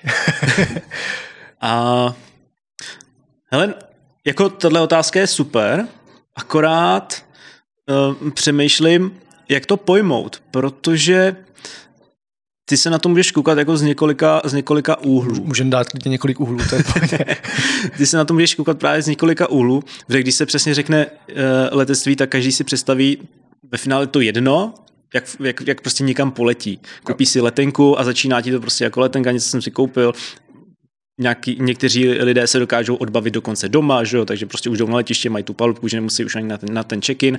Takže pro ně, pro ně ten zážitek začíná, začíná nástupem třeba do toho letadla, ale uh, spousta těch věcí bylo jako udělaných jako předtím, než vlastně ten člověk do toho letadla mohl nastoupit. A a právě přemýšlím, jak bych to, možná to řeknu takhle. Uh, něco, co uh, odpověď na otázku, jako jestli mě něco třeba jako co fascinovalo, překvapilo, uh, tak eh, bylo to vlastně minulé léto, bylo vidět eh, po covidu, že je nedostatek personálu všeobecně na, na letištích. A v tu chvíli člověk jako pochopí, jak důležitá je každá složka toho letiště a uh, od člověka na security, samozřejmě přes piloty, až po toho uh, kluka, co tam háže ty zavazadla do letadel. A když ti nějaká z těch složek vypadne, tak celý ten řetězec nefunguje a jsi prostě v háji. Jo. Můžeš mít uh, stovky pilotů, stovky letadel, uh, stovky řídících, ale když tam budeš mít jenom pět bagážistů, který nebudou stíhat házet ty kufry do letadel, tak ty letadla prostě neodletějí. Hmm. I když je to ta nejhůř placená práce pravděpodobně na letišti, což by teda jako v tu chvíli neměla být, jo? když máš nedostatek, tak ten peníze přidej jim, aby ty letadly mohly letět. Tak tohle je na tom právě jako to co, to, co je fascinující, že každá ta složka tam musí být, musí tam být v tom dostatečném množství, mhm. pokud se bavíme o letišti jako třeba Amsterdam, když se budeme bavit o letišti jako jsou třeba Košice, zdravím do Košic, a, nebo na nějakém malém ostrově někde v Pacifiku, kam letí dvě letadla za den, tak je to jako jedno. A, ale když... prostě ředitel let, letiště se přesně, sebere přesně, kufry, přesně. No a ty si děláš srandu, ale um, přesně minulý rok bylo vidět, vyšly, na, vyšly ven záběry na sociální sítě, jak prostě piloti jdou házet kufry do letadla letadla, aby to letadlo mohlo odletět. Teďko myslím, že to byl CEO Air New Zealand nebo někdo takovej, tak taky byl vidět, že hází kufry na letišti. Jo, takže, takže to je, to je přes, přesně ono a uh, do té doby, než si to třeba uvědomí i ty manažeři, protože ono nenadarmo, ty manažeři se bohužel uh, často na těch letištích mění. Hmm. Jo, jsou to, někdy jsou to politicky dosazení lidi, kteří ne vždycky jako chápou ty konsekvence. A fakt to musí dojít do, tý, do těch krajních mezí, kde to letadlo neodletí kvůli tomu, že prostě jsme nemohli něco naložit. A pak máš přesně ty lidi, kteří se začnou stěžovat, vidíš ty hromady kufrů, co neodletěli. Hmm. Jo, z nějakého důvodu. Buď porucha systému, OK, tak něco jsme někde pokazili, protože se nám poruchaly systémy a nebyli jsme schopní během několika hodin ne minut opravit, což v takovém letišti jako je Heathrow jako v Londýně, když jako máš výpadek několik hodin na, na check tak se bavíme, že to jsou, to jsou třeba jako, fakt jako miliony, eh, miliony a miliony dolarů ztráty pro všechny. Jo. Letadlo, co sedí na zemi a nelítá, tak eh, nevydělává a je hodně, hodně ztrátový. Takže tohle je právě na tomto fascinující, že každá ta složka, a je to jedno, prostě jestli je to ultra kvalifikovaný pilot nebo řídící, nebo ten, eh, ten nejmenší, který, kterým nikdo neví. No. Zde ještě uvědomil, že to má vlastně jako další složku, kterou už vůbec nevidíme, a to je nějaký kargo, který se tam děje, díky kterému vlastně spousta těch letanek je tak levná, tak jak je, což jako nebavíme se úplně o loukostech po Evropě, ale dálkový lety často jsou vlastně relativně levný díky kargu a teď to právě řešíme tady s botama. Nám občas lítá něco z Portugalska a já jsem byl minulý, před minulý týden, tak jsem byl na DHL centrále v Brně na letišti a tam mi to vlastně jako se cvaklo, že to je jako další totálně jako fascinující, komplexní, protože nám někdo ten den předtím večer v Portugalsku, v Portu na letišti naložil boty do letadla a my jsme je tady prostě v 9 ráno měli s dvěma přestupama, prostě ty boty dvakrát jako jsme přestoupili, že jo. A přiletěl a říkal jsem, to je jako hustý, že jo, to je vlastně další složka, kterou vůbec, vůbec nevnímáme. Ale to si trefil úplně do černého. A já možná ještě přidám, že spousta linek po světě, které jsou pasažérský, tak létají díky kargu. Mm-hmm ta, často ty linky by nebyly spuštěný čistě na bázi, že to bude vozit pasažéry. Jo, to je, to je taky jako extrémně fascinující. Nastupuješ do letadla, koupíš si letenku uh, do Indonésie, tak uh, můžeš letět přesně přes Dubaj, přes Katar, dřív se mohl lítat uh, přes Číňany různě. A ty vůbec jako netušíš, že pod tebou je třeba sedm nebo 8 nebo 10 tun dalšího karga. Prostě zboží, co s tebou nemá vůbec nic společného. Prostě nějaký, nějaký hračky, staré petičky, Bůh ví co, jako něco Oce. z AliExpressu, so, přesně tak. A to všechno v těch letadlech je. A to všechno vlastně dělá revenue, jako ten zisk mm-hmm. uh, ty aerolinky, aby mohla vůbec létat. A přesně čím, čím víc vlastně jsi schopný do toho narvat uh, toho zboží, tak můžeš logicky i mít příjemnější ceny, ceny letenek. Mm. Takže to je jako alfa omega. Bylo to zase vidět Covid byl jako samozřejmě něco, něco speciálního, něco zvláštního, ale to kargo uh, bylo tak extrémně důležitý, že uh, létaly jenom pasažerský letadla, co, jsou, co prostě máš nahoře 350 sedaček, tak to létalo po celém světě a vozilo to jenom kargo. To znamená, že nikdo tam nebyl, ale prostě jenom to narveme, co to jde, prostě ten sporik toho letadla kargem a budeme to lítat zprava doleva, uh, aby, se to, aby se to točilo. Protože proč? Protože nebyly ty klasické linky, na kterých se to normálně vozilo. Jo, a když si řekneš, jo, to nějak nějaký malý letadlo 737 nebo, nebo 320, no, tam žádný kargo není téměř do každého letadla dokážeš něco narvat. A někdy to může být jenom pošta, hmm. ta pošta je důležitá, ty nechceš, jako aby to plul lodí, že jo, asi úplně. tak no, to můžou být ty boty, že jo. Přesně. taková věc, to letadlo může přesně, v pohodě. Přesně, a ty najdeš jenom tu cestu a ta cesta dneska, ty společnosti eh, globální mají tak vyšlapanou a tak nastavenou, že pro ně je to pár kliknutí do počítače, aby zjistili, přes jaký uh, letecké společnosti můžou něco poslat, aby to tam prostě bylo co nejdřív a co nejefektivněji. Což je další věc. Ta aerolinka, ať už ta aerolinka, jakýkoliv dopravce, nechce, aby to letadlo letělo prázdný, že jo. Ty chceš prostě, aby tam toho bylo co nejvíc logicky, že jo, protože stojí toto palivo. Takže uh, ty systémy jsou na tohle nastavený a uh, to kargo je, je extrémně, extrémně zajímavý a zábavný, protože tam občas jsem viděl třeba tě andulky, jo, nebo, nebo malý, malý nějaký kuřátka, tak ty se vozily uh, do Afriky, mm-hmm. jakožto uh, na chov a potom na, na, na vajíčka, na nosnice a tak dál. Takže tím lítá jako všechno možný. Jo. Což, když jsi zmínil to Afriku, to mě fascinovalo. A když jsem byl v Keni, čekal jsem tam potom na letiště, jako na let domů, říkal, co tady dělají ty nákladní jamba jedno za druhým, co tady prostě se tady děje. A pak jsem zjistil, že v Keni se pěstuje strašně moc kytek a mají tam, co se to je jako logistický systém a mají tam prostě kousek, relativně kousek od Nairobi, od toho letiště, obrovskou plochu se skleníkem a jednoho jezera, mají tam zavlažování, zároveň horský klima, kde je pořád jaro v podstatě a koukal jsem pak na flight radar, kam ty lety lítají, 90% do Amsterdamu, kde prostě už u toho letadla pomalu, tak čekají dodávky, takový ty bílí, co to naloží, rozvezou to po celé Evropě a ty máš prostě druhý den ráno v květinářství v únoru tulipány, nebo nějaký takový jako nesmysl. Z, z Holandska. Z, z Holandska z Keni.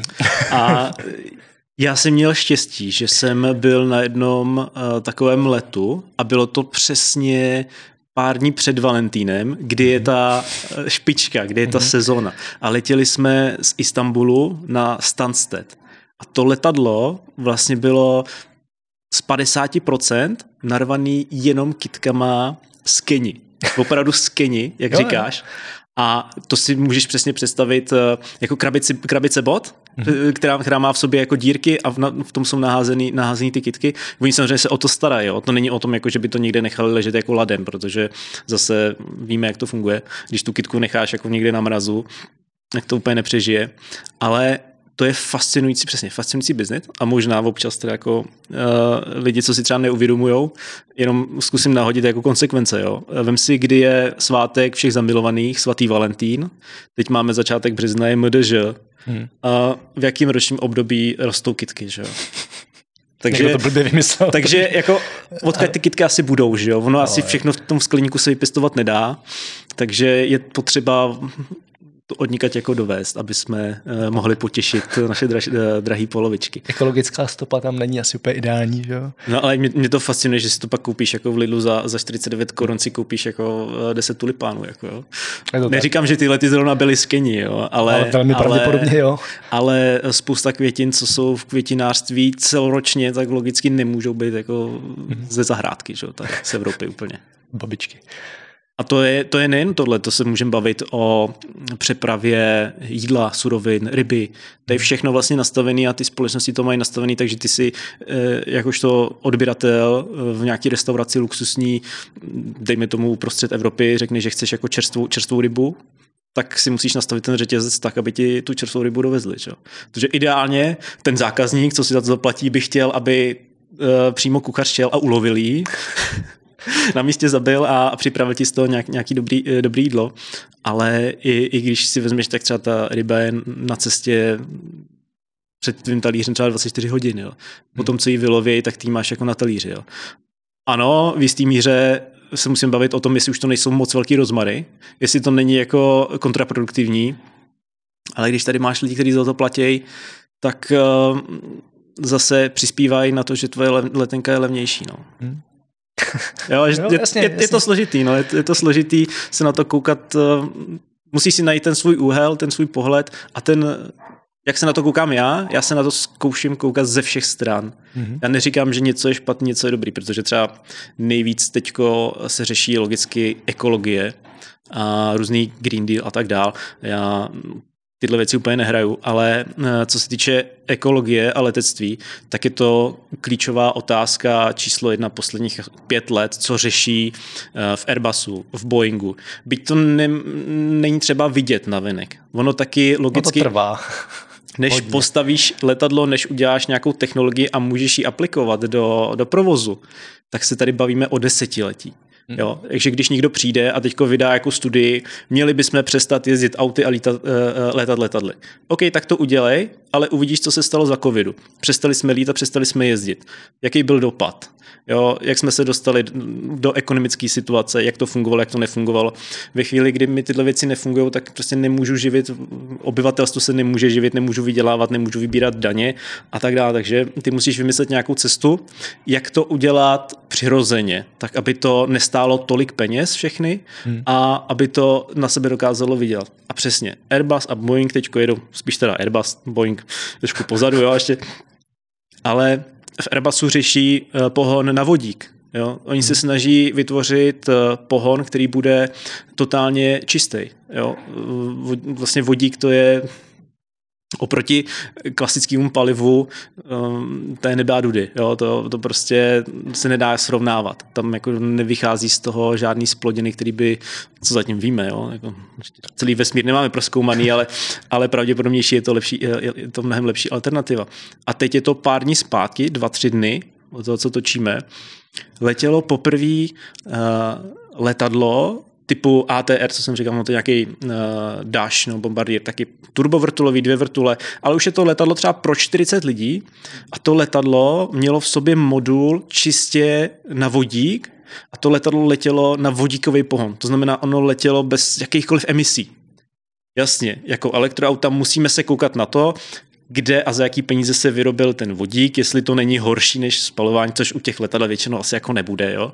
Bude to asi trochu drahý, Ale to letadlo už letělo. Máme rok 2023 ty aerolinky, pokud se rozhodnou eh, do tohohle jít a šlapat, tak se bavíme horizont třeba deseti let, než bude první komerční letadlo pro třeba nějakých, já nevím, 120 lidí, něco, co nám lítá Airbus 320 nebo 737 a horizont dalších 20 25 let, kdy budeme schopni začít jako regulérně přecházet z toho, co známe, že to letadlo, co si koupíš dneska, tak ta aerolinka předpokládá, že s ním bude třeba 12, 15 let létat, jo. Ne, že ho zítra odstaví a koupí si jiný, jo. To, to, jako pro představu, Uh, teď největší letadlo, co se bude vyrábět, je Boeing 777, nový generace, to 8 nebo 9 má sklápěcí křídla, tak to letadlo stojí třeba 8, 8, 9 až 10 miliard. Jo, jedno, jeden kus. Takže to, když si koupíš, tak fakt si nechceš koupit za, za měsíc nebo za, za rok, ne, ne za dva nový. Ale bavíme se o tom, že ty technologie, co jsou, tak se neustále uh, hrnou dopředu v letectví se nepřemýšlí o baterkách. Baterky, to, to je prostě no-go zóna, to je slepá ulička. Baterky, těžká věc, těžká věc nelítá, to je fyzika. Tomu tím může jezdit. Jo. Nechceš to táhat do vzduchu. Ne? Nemá, nemá cenu o tom moc jako víc disk, diskutovat. Prostě tak to je, to, uh, to nefunguje. Ale ten vodík fungovat může, je lehký, paradoxně ten vodík oproti klasickému palivu, když jsme k tomu zabrousili, tak on nic neváží. A on vlastně jediný, jediná váha, co tam je navíc, tak je váha zařízení, který uchovává ten vodík v tuhle chvíli. A snaží se jako přemýšlet nad nějakýma článkama a tak dál, že on se musí uchovávat v, myslím, že velice, velice podchlazený ten vodík. Nejsem chemik, když tak neberte mi za slovo. Ale uh, samotná váha přímo toho, toho vodíku je, je totálně zanedbatelná hmm. oproti tomu, co známe dneska. Proč piloti tankují palivo na tuny? Protože oni ho postup musí vědět, aby to no, letadlo vůbec stačilo. mohlo se odlepit od země, že jo? takže proto ty letadla mají maximální eh, vzletovou hmotnost a postupem času spaluješ to palivo, letadlo je lehčí a lehčí, takže je úspornější, úspornější. A to, to ti u toho vodíku úplně odpadá. Jo? To, to letadlo ve finále bude mít na začátku téměř stejnou eh, vzletovou hmotnost, jako na konci bude mít prostě přistávací. Což jsou, říkám, spousta parametrů, co se tím letectvím eh, napříč jako provazuje a já věřím, že i výrobci věří, že v tom vodíku je, je úžasná cesta ale je bohužel tohle, tohle je i trochu jako můj úkol, abych těm lidem třeba občas něco takového řekl a vysvětlil, že na nebi nebudou lítat Tesly, než někdo vymyslí něco lepšího. Hmm. Na, na nebi bude lítat letadlo, který bude uh, perfektně technicky a technologicky zmáknutý, až potom se do toho posadí cestující. Hold do té doby si musíme prostě uh, říct, jestli chceme létat na fosilní paliva nebo ne. Ti, co nechtějí, můžou volit alternativu, ostatní hold prostě nemůžou si vybrat jinou alternativu. Budeš ještě pár, pár let, 10-15 let a spalovat fosíly. No.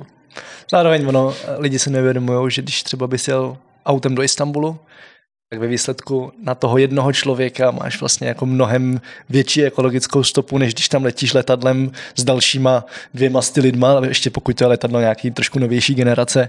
Ve výsledku sice ano, tankuješ to palivo po tunách, ale tím, že tam letí hodně lidí na takhle velkou vzdálenost, tak ta ekologická stopa možná jako nemusí být zase tak veliká a to, to, to mi přijde, že se taky často jako zapomíná.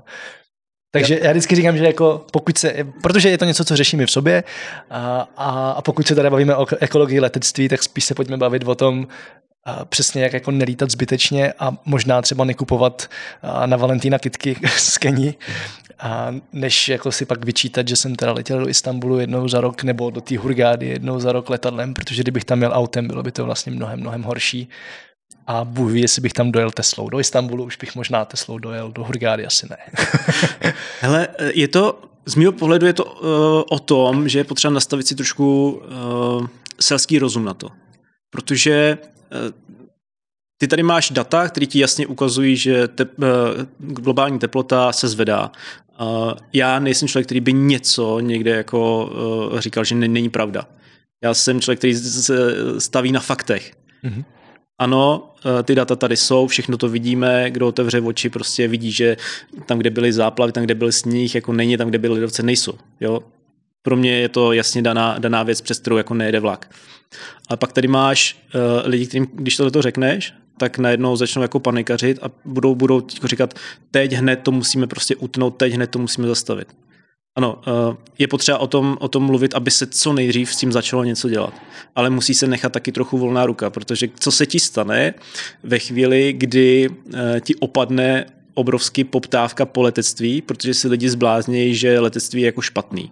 Stane se ti to, že spousta pilotů, letušek a všech lidí na letištích ztratí práci, to znamená, budou muset dělat jinou práci, která bude hůř placená, to znamená, budou eh, odvádět státu méně peněz, ten stát bude mít prostě méně peněz na, na cokoliv dalšího, ale stane se ti ještě, ještě jiný efekt.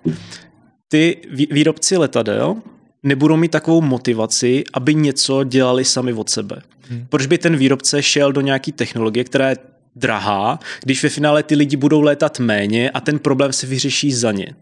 Jo, nebude mít na to logicky peníze.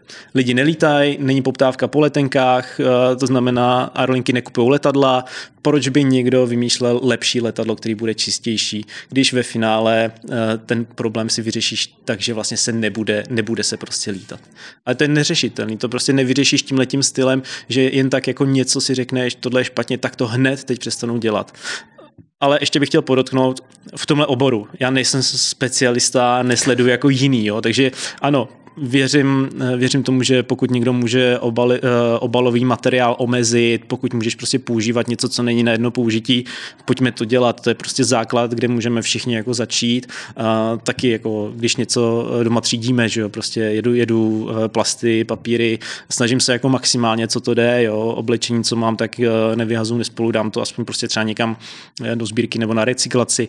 Takže to jsou ty věci, co můžeme dělat jako ze dne na den, a to ostatní potřebuje určitý náš nátlak, nátlak veřejnosti, ale potřebuje to mít taky trošku ekonomický smysl. Hmm. Jo, nejenom, že do toho naházíme prachy a pak to nikoho nebude zajímat, ale musí to mít smysl a budoucí využití, aby si to letadlo, co někdo postaví, aby si ho někdo koupil. Protože když uděláš letadlo na baterky, který ti uletí 200 eh, kilometrů a bude se muset 12 hodin nabíjet, myslíš si, že si to někdo koupí? Bude za stejný peníze jako eh, letadlo, který uveze eh, dvakrát tolik pasažérů, bude mít poloviční, karga. bude mít poloviční náklady, nebudeš muset ho nikde uh, nabíjet, hold bude lítat na fosílie, prostě ta aerolinka neskočí po tom elektroletadle. Jo. Tak. A ještě zajímá, co je teď tvůj letecký sen. Ty jsi říkal, že kokpit A380 si splnil, tak co může být dál? Teď jsi mě dostal. teď jsi mě dostal. Já jsem si, řík, já jsem si pak řekl, že by bylo fajn um, to dokopat a udělat si ještě Jumbo a největší letadlo světa. To se mi bohužel nepodařilo. Respektive Jumbo se mi podařilo, tam jsem, tam jsem se podíval na cestě z Baku do Vídně, nákladním letadle jsem přímo byl, skvělý zážitek. Uh, extrémně nepohodlný pro všechny, i když to Jumbo už jde, ale ty menší letadla jsou hrozný. No a tam Ria, což vlastně bylo největší letadlo světa, šestimotorový, tak to už mezi námi není a bylo zničeno na začátku války, eh, kdy Rusáci vtrhli do, eh, do Hostomelu, což je domovské letiště eh, pro tohle éro, tak to letadlo je zničený a pravděpodobně, že by se ještě někdy obnovovalo nebo stavilo další. To je... Běží na něj sbírka, jestli se to povede. Hele, těch sbírek bylo spousta, bohužel se obávám, že cena, výrobní cena toho letadla je nějaká půl miliarda, 300 až, 300 až 500 milionů amerických dolarů, protože to letadlo bylo vytvořené jako unikát. Jo? To není jako, že by byla někde fabrika, co vyrábí do dneška Antonovi, ty letadla prostě se nevyrábějí. Hmm. A e, to letadlo nemá, nedává jako komerčně smysl do budoucna ho stavět znova to aero bylo vytvořené čistě pro jeden jediný specifický účel a to převážet raketoplán eh, na startovací plochu na Baikonur nebo kamkoliv jinam na kosmodrom. Eh, bylo to pro ruský raketoplán.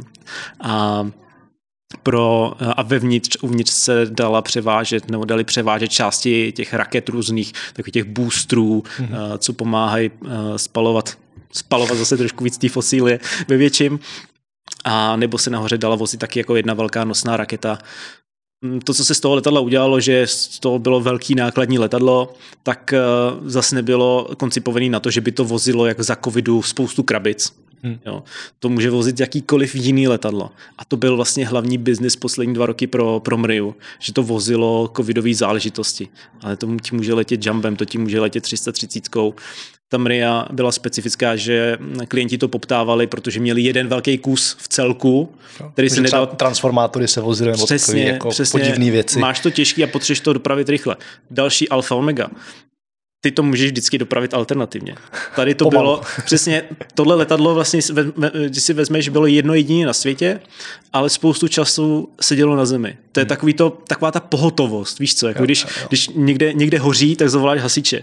Tak to letadlo fungovalo na stejném principu. Někde někdo něco vyrobil, pozdě a potřeboval to dodat na druhou stranu eh, planety, ale nebyl čas už čekat jako eh, čtyři týdny, než tam dopluje loď. Hmm. Jo, tak tam prostě doletí letadlo, eh, v pondělí to naložej, v úterý jsou v Istanbulu a ve středu se to vykládá ve fabrice a ve čtvrtek už to montujou a začne to fungovat. Jo. Takže proto to letadlo jako fungovalo. Jenom, že takových těch částí, které se nedají rozložit, na, na víc kousku, na víc dílů, tak eh, bylo čím dál tím, čím dál tím míň.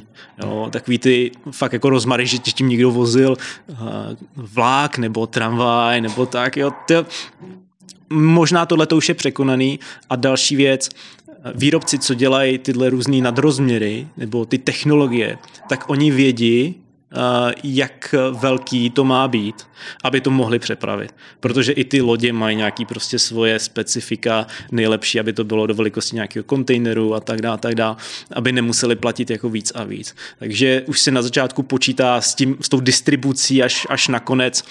Uh, takže ta Mria je v tuhle tu chvíli, Mria je sen, uh, což vlastně v překladu znamená, tak i snem uh, zůstává, myslím, že zůstane nějaké vybudování nebo Eh, vybudování nového letadla. Tak to byl, to byl nějaký taky můj sen a byl jsem od něj kousek, protože uh, vlastně před, před rokem a něco než začala válka, tak jsme se o tom bavili, že by bylo možné letět mezi Istanbulem a Lincem uh, na jeden úsek, ale nevyšlo to, protože se tam nedohodlo nějaký povolení, protože tam byly ještě nějaký takový ty covidový dojezdy a, a kdo kam jako mohl a za jakých podmínek a ono Rakušáci ty, ty v tom byli strašidelný do nedávna, jo, to, takže, takže, to bylo jako náročný a vochlup, vochlup to nevyšlo, bohužel, no. Zase na druhou stranu ještě musím dodat jednu věc. Uh, ona ta Mria je postavená na základě uh, menšího letadla Antonov 124 Ruslan. A vevnitř vlastně, kromě toho, že tam máš dvě páky plynový navíc a dva ukazatele jako tahu motoru navíc, víc, tak je to úplně stejné letadlo. Jo, tam vlastně ve finále jde už jenom o ten pocit, že si řekneš, že si očkreš, tak víš to, že zažil jsem všechno, víš, jako Everest, máš prostě Everest a nemůžeš víš, jo, pak už to nejde. Tak tohle byl takový jako Everest, kde bych tam jako byl a očkrtnul bych si to, mám i za sebou Ruslanem jsem letěl, takže to, to už pro mě nebylo zajímavý, ale... takže, počkej, takže co může být, ještě B-52, nebo jaký je ten, ten bombardér americký osmimotorový? 52 nebo 59? Jo, ale on, on má, uh, to máš pravdu, ale to jsou takový, víš co, motory, ne motory, no, to jsou takový trubky divný, jako. A hele, to není asi, asi můj, uh, můj nějaký cíl, já moc do toho vojenského, vojenského nejsem, a ono ve finále si zvykne, že cokoliv je vojenského, tak je extrémně, extrémně špatně dostupný, pokud nejseš jako voják, jo. takže hmm. nikdo tě moc k ničemu nepustí maximálně. Dny na to, ty jsou jako krásný, ale a tam to může vidět jako každý. No. Jo. Takže aktuálně žádný sen? Aktuálně, aktuálně hele ne, já jako uh, já jsem si řekl jednu věc, já, já uh, můj sen je dělat to, co dělám teď, uh, abych uh, nemusel dělat něco ještě k tomu jako jinýho. To znamená trošku se tím jako živit, aby mi to vydělalo peníze, abych se nemusel prostě strachovat, abych si mohl třeba koupit eh, párkrát za rok někam nějakou letenku do zajímavé destinace, abych mohl zaletět třeba tady na komory za našima, eh, za našima pilotama. A to je jako asi možná i ten sen, teďko jsem možná k tomu dospěl, o to, že je spousta českých lidí, co dělají v letectví, tak jsou eh, za hranicemi. Hmm. A já bych strašně rád se za nima eh, postupem času vydával a točil s nima uh, u nich doma. Jo, to znamená... Už, ne, nebo už jsem... na ty řídící věži v Torontu třeba, že jo. Ale to není nic, co by se nedalo zařídit. Jo? To je přesně o tom už jenom, jenom se domluvit a ty, když máš někde takové lidi, tak oni ti jako pomůžou. Ale přesně jde o to, že ty musíš už v tu chvíli být zabezpečený tak, že si můžeš dovolit doletět eh, do Chicaga a natočit tam uh, reportáž s uh, gate agentkou a doletět si třeba jako na Havaj ale já nechci, aby to jako znělo nějak divně, že prostě jo, na Havaj, to je, to je super, to je úžasný. Já tam nechci letět, protože Havaj je krásná, úžasná. Jo, jasně, taky si to užiju, ale já tam chci letět, protože tam znám pilotku Veroniku, že chci poznat její příběh, chci, aby mi ukázala, ten její život, když ona je na Havaji, aby mi ukázala aerolinku a, a tohle. To mě jako nabíjí asi teďko nejvíc a asi vlastně o tom přemýšlím už dlouhodobě, tím, jak poznávám víc a víc lidí, že bych tohle chtěl jako realizovat, protože ty lidi jsou motivací pro ostatní, pro moje diváky. Když tady sedí eh, kdokoliv, jakýkoliv cestovatel, který ti bude přesně říkat ty úžasné storky eh, z cest, tak motivuje ostatní, motivuje posluchače, motivuje, motivuje diváky.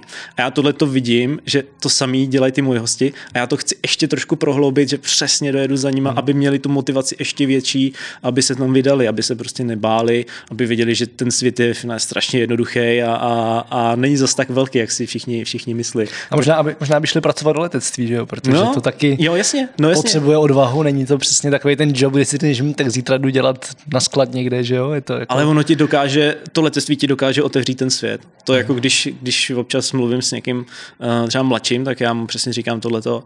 Uh, když ty začneš házet kufry, tak to neznamená, že ty kufry budeš házet do smrti. Ty tam jdeš proto, aby si načichnul uh, do toho prostředí, aby si poznal lidi a aby si pochopil, jestli tam chceš být nebo nechceš. Protože na ulici ty můžeš, ty prostě půjdeš, teďko v tramvaji pojedeš a bude vedle tebe sedět pilot jumbo jetu. Ale nebudeš to vědět, protože bude, bude brát stejně jako ty, jo. Tak jako málo kdy nastoupíš do tramvaje a bude tam prostě borec jako v čepici a, a v saku a bude mít na sobě uh, napsáno uh, lítám pro Koreany uh, v jumbo jetu.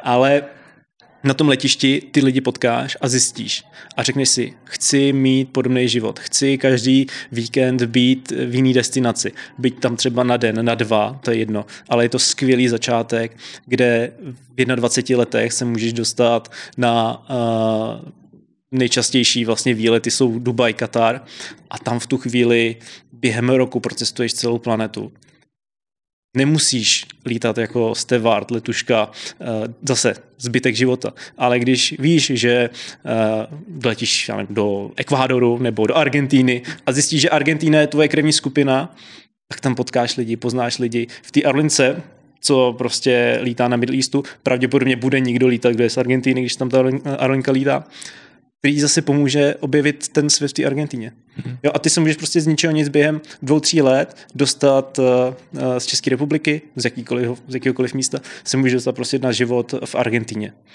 nebo kdekoliv jinde na světě. A to ti pomůže, v tom ti pomůže to letectví. A nebude tě to stát vůbec nic, ještě ti za to zaplatí.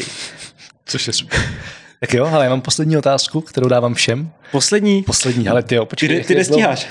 Já stíhám Nevidíme, jak dlouho nahráváme. Hodina 20. Pohodě. Jako... Hele, hele, podle, podle svého.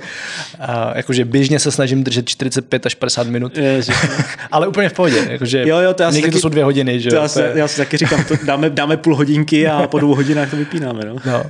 A zkusit teďka představit, že by se smazalo úplně všechno, co si kdy natočil a napsal a řekl a prostě bylo o tobě vydáno. A měl by si možnost předat světu jednu jedinou myšlenku. Jaká by to byla? Uh, myšlenku si zatím promyslím, jak, jak, jak jsi začal tím mazáním, tak mi úplně vyskočila, vyskočila prostě hrozná příhoda. Jak musím říct. tak. Já ji musím říct a pak se k tomu vrátíme.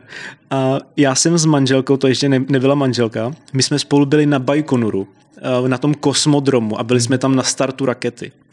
A bylo to šílený zařizování, přesně takový to, že všechno řešíš prostě v ruštině a povolení a ubytování pasy, hrozný. Tam doletěli, přijeli jsme tam, start rakety, byl v noci a ona manželka přesně nějaký tímhle praština, tak taky pořád všechno fotí, všechno fotí. Ještě na zrcadlovku. A jak jako v pohodě, tak jsme to nafotili, jsme tam bydleli v nějakém kamberlíku, kde byl jedna, jedna a půl postele. Jsem tam zálohoval data, že jo. Potom jsme odletěli zpátky Já jsem cestou zjistil, že jsem její fotky neskopíroval, nebo že jsem je skopíroval, ale ono se ti občas stane ve foťáku, že když přejdeš jako 10 tisíc, tak máš číslování potom zase od nuly. Takže se stalo něco podobného, takže já jsem to vlastně neskopíroval, protože jsem si myslel, že ty fotky už tam jsou. A já jsem jí smazal fotky z Baikonuru. kam, kam, eh, trip, který jsme připravovali, připravovali jako půl roku a uh, neříkám, že to bylo na rozvod, ještě jsme nebyli spolu, že jo? teď už by to bylo na rozvod. Ale to bylo hodně náročný psychicky a ve chvíli, pokaždý, když slyším slovo mazat, tak mi prostě vyskočí tohle úplně, prostě si říkám, ne, co zase. Ale, jako... ale myslím, že každý fotograf a kameraman má nějakou takovou, takovou podobnou storku, že prostě to se vždycky nějak jako stane. A, no jo, ale víš co, prostě když to smažeš, jako Kdyby to no, bylo moje. No jasně, no, je to, je to... ale, ale vzala si tě. Vzala si tě i přesto. I s tím, no, myslím, že dobrý. I s tím, i s tím. zpátky, zpátky k tomu, eh, k tvojí otázce. Uh, kdybych mohl všechno smazat a... Je to, to nemůžeš ty, to smaže někdo jiný, to se prostě smaže a ty máš možnost předat světu jednu jedinou myšlenku. Jednu jedinou myšlenku. Ale bez toho, co jsem se naučil, je velice jako těžký, uh, kdybych si měl představit, že neumím a neznám ne, nic. to, to umíš, jenom to, umím. to umíš, to umíš, jenom Ty, prostě... To je jednoduchý, to je, to je strašně jednoduchý. Jako vše, všechny videa, co jsi zveřejnil, tak najednou jako neexistují. Vytvořil hmm. si někdy, ale teď tě někdo smazal. Ale uh, já to teď řeším, řeším i s, uh, trošku s mým bráchou, má trošku uh, krizi v práci a já jsem mu řekl uh, jednu zásadní věc, to, že nejhorší rozhodnutí v životě je takový, který neuděláš. Mm-hmm. Protože každý rozhodnutí, který uděláš, tě dokáže někam posunout. I když je dobrý, i když je špatný, určitě tohleto diváci, posluchači uh, už někdy někde slyšeli, to není žádná novinka. Ale z toho, co, co mám, co jsem prostě zjistil, je to to nejdůležitější protože někdy se ti v životě stane, že něco prostě pořád odkládáš, někde ti něco strašně vyhnie a vyhnie ti to do té doby, než tě to fakt jako strašně moc naštve. A pak si jako zapřemýšlíš a řekneš si, hele, tady jsem to prostě mohl utnout a neudělal jsem to, proč? Jo, protože jsi nebyl schopný rozhodnout. Hmm. Jakýkoliv rozhodnutí, i když si myslíš, že je špatný, nebo respekt v tu chvíli se, se ti jeví jako špatný, tak ho tak nesmíš prostě brát. Je to rozhodnutí a musíš, je to dobrý rozhodnutí. Je dobře, že jsi udělal nějaký rozhodnutí, protože tě někam posune. Posune tě tam, kam chceš. Jo, takže tohle je asi uh, taková trošku hluboká myšlenka. No to je dobře. Ale ale věřím, věřím tomu, protože opravdu i ty lidi, eh, co nás, co nás poslouchají v životě, věřím, že před sebou měli tu možnost, jako teď se musím rozhodnout. A jako jo, bolí tě to, jako nevíš, jako co si vybrat. Ve finále obě cesty vypadají jako dobře a ty si bereš něco a pak si zklamaný, že to nebylo tak dobrý, ale nemůžeš se vrátit na to zpáteční. Nesmíš to tak vnímat, jo. Nesmíš to tak vnímat, protože každá, každá tě někam posune. Myslím si, že, že by ses nevybral ani jednu, to znamená, že obě dvě by ti uplavaly, neměl by si prostě v ruce nic najednou. Jaký teda takhle zpětně vnímáš, jako to tvoje zásadní rozhodnutí? No, a, ale to je, a, hele, tohle je asi strašně zajímavý a možná uh, já se zeptám pak ještě, ještě tebe, jo, protože mě by to fakt jako zajímalo. Já jsem si tohle zpětně trochu analyzoval a já mám v životě opravdu asi dvě nebo tři rozhodnutí, které mě fakt jako zásadně posunuli. Jedna věc, to bylo na střední škole, uh, třetíák, čtvrták, uh, já jsem byl na sdělovací technice, což bylo něco jako příprava kameraman technik do televize. Tak už jsem si říkal, tak něco zkusím, že jo. Prošel jsem internet, nikdy jsem to předtím nedělal, nikdy, nikdy. Prošel jsem si internet a inzeráty a vyskočil na mě, že eh, v internetové televizi hledají nějakého stříhače.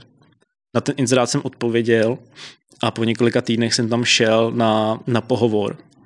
A tohle, kdybych neudělal, tak já se vlastně nepravděpodobně bych se nepotkal s mým eh, v tuhle chvíli jedním z nejlepších jako eh, kamarádů, přátel, se kterým jsme udělali produkci, se kterým jsme natočili spoustu projektů, se kterým jsem se dostal až na to letiště, jo, jo oklikou. A pak je, bylo třeba jako rozhodnutí, když jsme byli někde na letišti, tak bylo rozhodnutí, jako jestli se trvat v nějaký spolupráci nebo ne. A zase jedno z nejlepších rozhodnutí, tehdy to bylo jako hrozný pro mě.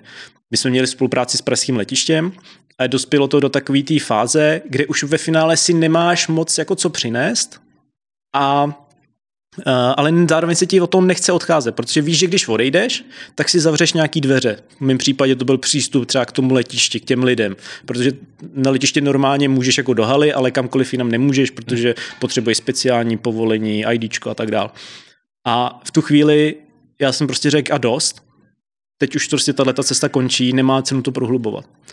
Litoval jsem toho, nebo myslel jsem si, že toho lituju, no mrzelo mě to několik měsíců, třeba, třeba i rok, ale pak se ukázalo, že kdybych zůstal v těch bývalých kolejích, tak se nikdy nedostanu k tomu, že začnu dělat jako vlastní obsah, že začnu hmm. uh, dělat podcast, že potkám jako sema a budu schopný uh, překročit nějaký svůj stín a podívat se za ty hranice, podívat se do světa. A přesně že jsem mohl letět na Bora Bora, aniž by mě to stalo být jedinou, jedinou jednu korunu. Jo.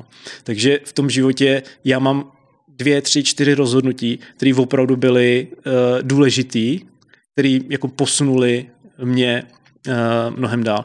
Ale pak tam máš i ty menší rozhodnutí, které jako logicky prostě musíš postupem času dělat. Někdy tě to bolí, ale ty už nejsou třeba tak zásadní, ale jsou, musíš je prostě dělat. No. Jo, jo. No a to, to mě zajímá. A měl jsi třeba někdy, někdy ty takový jako rozhodnutí, že, že se podíváš jako zpátky na to, co tě vlastně jako posunulo? A určitě jo. A, a byly to právě pár takových těch situací, kdy jsem vyloženě byl jako drzej. A věci, které bych dneska jako neudělal, asi už. A třeba to, že jsem právě, jako, že jsem se ozval českým drahám, že prostě jsem fotil vlaky, už jako od malička, zajímalo mě to. A, a možná mě to zajímalo z trošku jiného úhlu, než takový ty klasický železniční fotografie, co mají prostě krajinku s vlakem, mě vždycky zajímaly ty lidi kolem toho tak jsem je i fotil a pak jsem si říkal, hele, tak co, tak napíšu českým drahám, jestli ty fotky jako nechtějí využít. A oni mi řekli, hele, tak jo, tak, nám, tak mi je prostě posílejte, tady udělám nějakou složku tehdy, nevím na jakém cloudu to bylo nebo co. A, a pak začali vlastně otiskávat moje fotky ve svém časáku a pak nějak jako si dokonce koupili fotku, která byla asi na 200 tisících letácích a tak. A tak to bylo takový jako první. A pak tam vlastně bylo pokračování a to bylo taky zásadní rozhodnutí, že jsem jim napsal, ale mohl bych pro vás i psát, protože já jsem vždycky od malička jsem psal, bavilo mě to. A oni řekli, ale tak jo, tak něco napiš. A pak jsem něco napsal, oni mi to hodili na hlavu, protože to bylo strašný. A asi po roce jsem znova něco napsal a to už mi na hlavu nehodili a vlastně pak díky tomu jsem se dostal ke strašně moc dobrým příležitostem, protože jsem měl v 18 letech v CV, že mám v 19, že mám vlastní rubriku v ČD pro vás, což je prostě časopis, který se tiskne v taky asi 200 tisících výtiscích a čte ho podle jejich statistik milion lidí měsíčně, což prostě v českých médiích je něco, co ti odevře dveře úplně všude. Tak asi tohle. A pak to, že jsem odešel z Vysoký, to bylo takový jako veliký rozhodování, že vlastně jsem byl... To věřím, to věřím, protože já jsem tohleto přesně měl na konci střední, protože jsem si říkal, hele, všichni kolem jdou někam studovat. Hmm. A já bych jako měl jít dělat pro nějakou internetovou televizi. Protože oni ti už dali nějaký peníze. Za, za stři, uh, uh, sestříháš video, dostaneš nějaký peníze, takže už je to pro to jako motivace. A teď přesně tam máš ty váhy. Škola, hmm. což je nějaký sociální status, anebo radši zkusíš něco, protože na tu školu si můžeš pak přihlásit. Jo, jo. A co když, když ti tohle vyjde? Jo, a teď, když půjdeš do školy, tak bude ta druhá možnost, jak budeš si říkat, uh, jestli jsem něco nepoměl, jestli jsem se, že třeba ta škola si myslím, že u spousty lidí může být dost jako zásadní jako limit, ze kterého oni nejsou schopni jako třeba slavit. Jo, jo, a viděl jsem to u spoustu lidí, že třeba ani nejeli na Erasmus, protože by museli protahovat studio, eh, studio studium a že by to vlastně u nich v rodině byl hrozně jako průser. Říkat, ty vady, jako to je to nejlepší snad na ty vysoké škole, plus ty možnosti, které máš, když si o ně řekneš. Jo? Ale ten Erasmus je takový, že se o něm jako ví, všichni o něm ví, ten prostě ten klasický výměný půlroční nebo roční Erasmus zahraniční. A, a prostě jako nejedeš tam jenom proto, že je to přesně nějaký jako status, ani ne sociální, spíš nějaký jako rodinný a, a no, vlastně plníš sny svých rodičů nebo prarodičů nebo někoho, který třeba nemohli studovat kvůli komunismu. Říká, to, to, je, jako, to je hrozný.